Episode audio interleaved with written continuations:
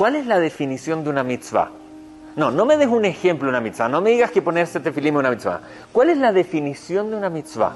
La definición de una mitzvah es una acción que tú haces que te permite crear una conexión con Dios.